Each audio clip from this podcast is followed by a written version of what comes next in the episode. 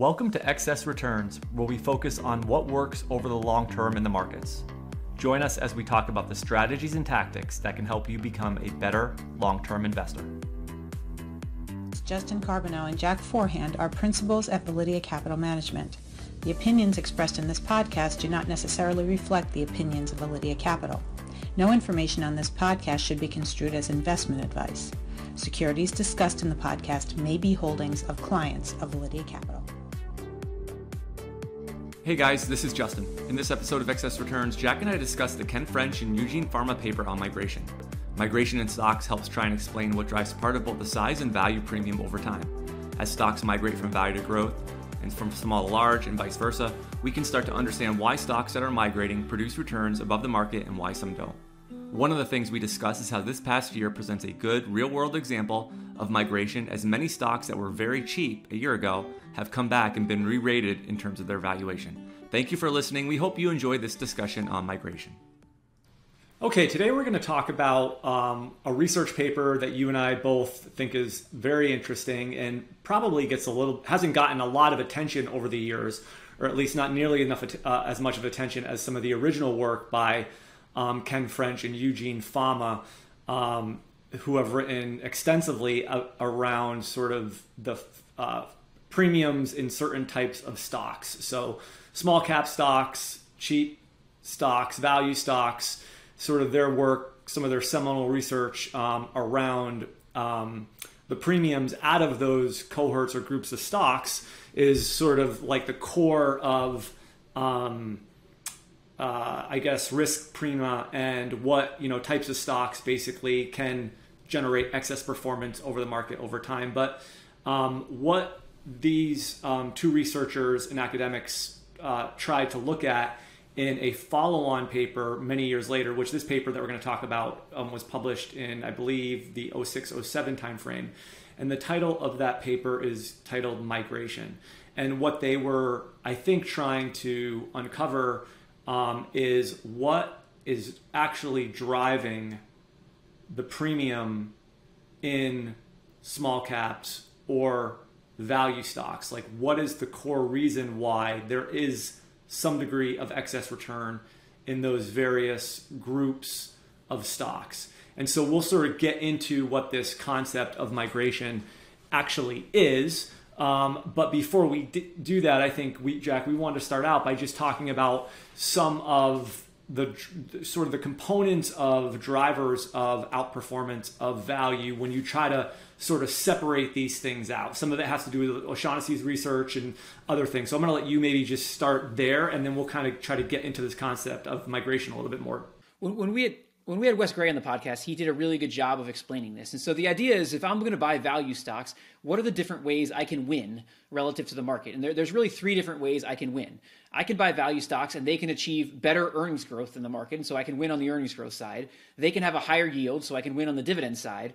Or they can get more expensive. Their multiples, the situation with the stocks ends up not being as bad as people think. The multiple expands, and I win on multiple expansion.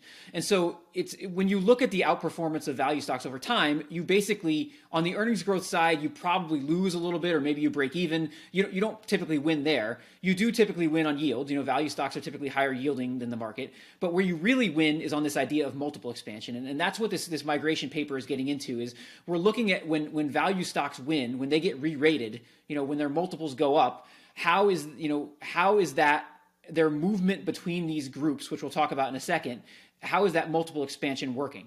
And so that part of this is really important in understanding this paper, is understanding that, multiple expansion is driving a lot of the value performance. And then this paper gets into a little bit about why.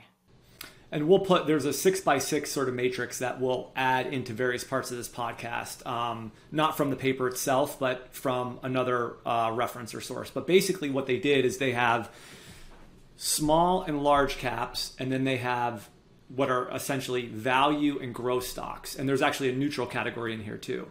And they look at where portfolios were at one point in time, at a point in time in a given year, and then they look at the following year how stocks in those different groups basically moved or migrated to the other areas of the market, and how much that migration contributed to various degrees of excess performance. But you know, there's some, I think there's some probably things we should sort of define just before we start, which is, you know, the fact that these portfolios, if you will, in each of these segments are valuated, meaning they're market cap weighted, right? That's right. They're market cap weighted. So yeah. So essentially, what they did is basically what you explained, which is, you know, we've got 6 different groups. We're going to have small cap stocks, and we're going to have large cap stocks, and then we're going to use price to book, which is what academics, you know, tend to use in everything, to classify a company as a value company, a neutral company, or a growth company. And we're going to end up with 6 baskets because of that. And you know, it's important to understand that when we refer to a growth company, we're referring to an expensive company based on price to book. And you know, that's one thing people don't typically understand about the difference between academic research and maybe the real world. If I'm running a real world growth strategy, I'm not going to just say buy expensive stocks, but in academic research, that's what they do. You know, expensive stocks are just the opposite, or growth stocks are just the opposite of value stocks. So they're expensive stocks. And so, and the idea of this paper is essentially just to say, how does the movement between these groups? So, you know, every June they looked at these groups, these 6 quadrants, and they assigned stocks to each quadrant. How does the movement between these quadrants, you know, a stock can be in one quadrant one year and then it can move to another quadrant in the next year. How does that impact both the size premium and the value premium? Because, you know, you could have 2 different things that could really happen here. We talked about sort of multiple expansion earlier. A value company could be in, say, the value grouping, and its valuation could go up, but not enough that it actually leaves the quadrant it was in. And so that's one example. And then migration is basically it leaves, its multiple goes up enough that it actually leaves value and it either goes to neutral or it can go to growth. And the same thing with size. You know, when a company gets big enough that it moves from small to large, they consider that migration. And so the idea of the paper is to say, how does this migration, how much of the value premium is driven by these various migrations, you know, across value and across market capitalization? Right. So there was just sort of just maybe summing that up or saying it another way, there's 4 different migration groups. You have sort of movement based on size. So smaller stocks can become larger stocks, or larger stocks can become smaller stocks. Then you can have a change in valuation. So value stocks become growth stocks, or growth stocks become value stocks. And then you actually have no change. So in a lot of cases, between one year and the next, many companies in these groups actually don't change in terms of their categorization based on sort of size and value or growth, if you will. They sort of stay put. But in terms of the driver of, let's start with, I think, the size premium, and then we'll get to the value premium. In terms of the size premium, I believe the biggest driver was the migration from, and this would make sense, from those few small cap stocks that actually graduate and become larger cap names. That's right. And you know, one thing to understand up front before we do this is that all of these academic tests are always long short. And so there's 2 different ways I can have migration. I can have value stocks migrating up, or big small stocks migrating up. I can also have migration down. And so either one of those will contribute, could potentially contribute to a premium. So if I'm short growth stocks, you know, if growth stocks get less expensive, then that can contribute to a premium. Or if I'm long value stocks and they go up in valuation, that can also contribute to a premium. So that's important to keep in mind when we're looking at the size premium, because we're going to look at migrations in both different directions. And so with the size premium, basically what drove almost all of it was this migration from small to large. So the long portion of the portfolio, which would be small stocks, a portion of those stocks, you know, appreciated in price such that they joined the large cap group. And that drove a significant portion of the size premium. What's interesting is on the other side of that, you did not see much, it did not drive much of the premium. So when large cap stocks became small cap stocks, that actually did occur, but it didn't drive much of the premium. And the reason goes back to what you were talking about before, which is this whole value weighted idea, that each one of these is value weighted. And so if you think about the smallest stocks in the large cap group, they don't have much weighting, because if it's market cap weighted, they don't have much weighting in the portfolio at all. So even though they are migrating down into the small group, it's not having much of an impact because they don't have much of a weighting in the portfolio. So the migration from small to large is really what they found drove the vast majority of the size premium. Yeah, and like we were talking, you know, if you take like something like the S&P 500 index and you look at the very the smallest holdings, you know, that might account for, you know, less than 0.5% of the overall index. When those companies drop out of the index, they have very little impact on the overall returns of that index. And it's the same thing here with sort of those smaller companies that are big that go down to small companies. You know, like you said, because it's valuated, they're just not having much contribution in terms of the negative returns, if you will, correct? That's right. And, you know, just a couple other really interesting things, I think, on the size premium. One is that the, you know, they improvements in type, which would be from value to growth or value to neutral, those did not have any impact on the size premium. So and the reason was because the improvements of type, they were positive both for large and small stocks. So if it's equally impacting, if any effect is equally impacting both large and small cap stocks, then it's not going to have any impact on the size premium. So those movements in type had no impact whatsoever on the size premium. And then the other thing is stocks that deteriorate in type, which is what we were talking about before, the movement from growth back down to value, those actually worked against the size premium because they contributed more to the returns of large cap stocks than they did in small cap stocks. So actually that downward movement in type, you know, from growth to value actually was a little bit of a fight against the size premium. So I thought those were two other interesting pieces of information from the paper. Yeah, and I think value is a little bit more interesting because there's, I think, more kind of going on here with this migration of value stocks and growth stocks. So I think to start, the plus transitions. So for value stocks that start off as value stocks, but then migrate either to the neutral category or to growth stocks, that had a positive or very big factor as to why sort of you see this excess returns out of value stocks as a group. Right. The migration both upward and downward was the primary contributor to the premium. So on the value side, you know, value stocks would move up either to the neutral group or to the growth group. And that obviously, given that those stocks are getting more expensive, their prices are going up, that obviously contributes to the premium. And then on the other side, the growth stocks would move down. And so much of the value premium was explained by this. This is basically maybe the most important finding of the paper is this movement between the groups is what drives the vast majority of the value premium. And what does not drive a lot of the value premium, although it does a little bit, is the movement within the groups. So the value stock that gets more expensive but remains in that value third, that doesn't drive a lot of the premium. Or the growth stock that, you know, gets a little bit less expensive but doesn't move, that doesn't drive a lot of the premium either. You know, what really was driving the premium is these actual migrations from one group to the other. And the only other thing I would say about this too is, you know, it's important to not think about this as, you know, value stocks went into the growth group so their earnings grow faster. That's not the way it worked. We're basically talking about, again, like we said at the beginning, we're talking about using valuation to determine these groups.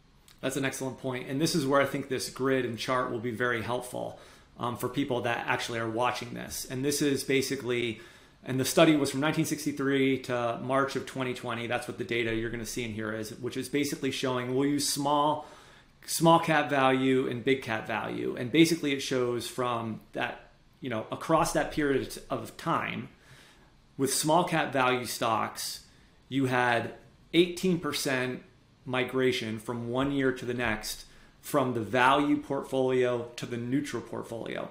Only 3% of value stocks actually went all the way up to the growth portfolio.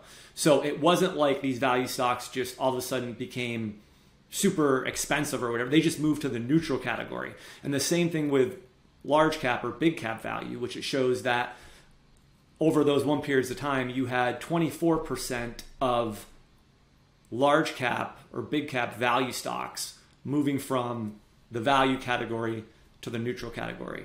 So that's just sort of to put some numbers, and you can kind of see this chart's a little bit, you really got to kind of wrap your arms around it because it is like whatever, a 6x6 matrix. And but I think that'll be very helpful for people that want to sort of see some data and how this migration actually plays out in percentage terms.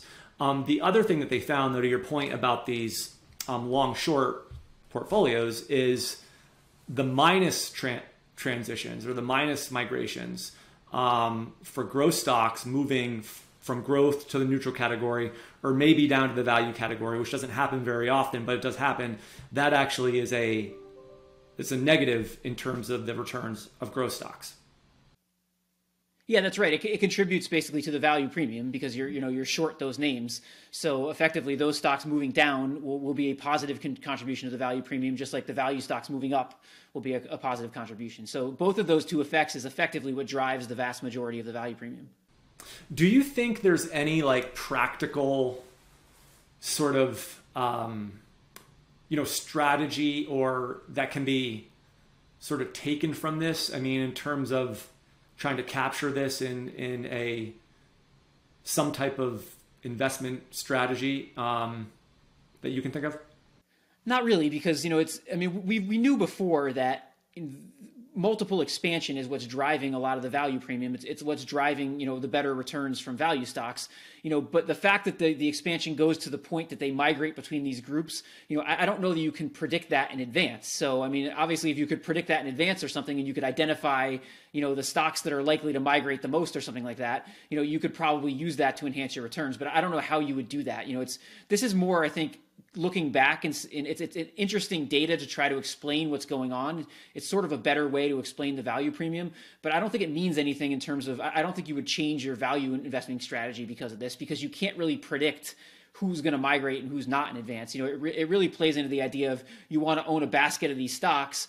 A good chunk of them or some chunk of them are going to migrate. You're going to get an excess return because they did migrate, but you didn't know in advance which ones it was going to be. Yeah, but it might be interesting to go back if you could actually see the underlying companies, industries, and sectors, and just sort of try to like look underneath the hood and try to unearth at various points in market regimes or whatever, you know, what companies were migrating. It might, you know, there might be something that you see there by understanding where the migration was actually happening. That might be, I think, interesting and potentially useful, but you're right. It's so super hard to identify these in advance. But one of the things that we were sort of talking about before we started this was, you know, in the market we're in now, you've seen some pretty major migration. I mean, you had a lot of these cyclical companies get absolutely crushed, you know, during the downturn in the pandemic. And now coming out of that, it's, you know, a lot of these valuations have been sort of re-weighted and, you know, and I think that migration is kind of happened in front of our eyes with some of these stocks that are more economically sensitive and tied to the reopening trade and stuff like that. Yeah, I mean, you probably couldn't find a better example of migration than what we've seen since the bottom, you know, the bottom in March, because you've seen these stocks that were ultra cheap. Many of them are trading at much more expensive valuations. And so, you know, in our own database, we see this, you know, you've seen a lot of these migrations from, you know, maybe the bottom third of the market to in the middle, or maybe even to the top third, and, you know, in more rare cases. So, yeah, I mean, if you wanted to think about the concept of migration in the real world, maybe one of the best things to do would be to just look at what just exactly happened. You know, what happened was you had a bunch of stocks that were really, really cheap. A lot of them went up a lot. They migrated to another group, and that's driving the premium they've earned. So that's a really good real world example of this. We'll put links to the research paper and a couple other references in there if anybody's interested in reading more about migration. It's not a very long paper. It's only like maybe 10 or 12 pages long, something like that. So it's definitely digestible. And I think this is a sort of topic that we'll probably come back to in the future. So thank you guys for watching, and we will see you next time. Thank you. Hi guys, this is Justin again. Thanks so much for tuning into this episode of Excess Returns. You can follow Jack on Twitter at @practicalquant and follow me on Twitter at @jjcarbono. If you found this discussion interesting and valuable, please subscribe in either iTunes or on YouTube, or leave a review or a comment. We appreciate it.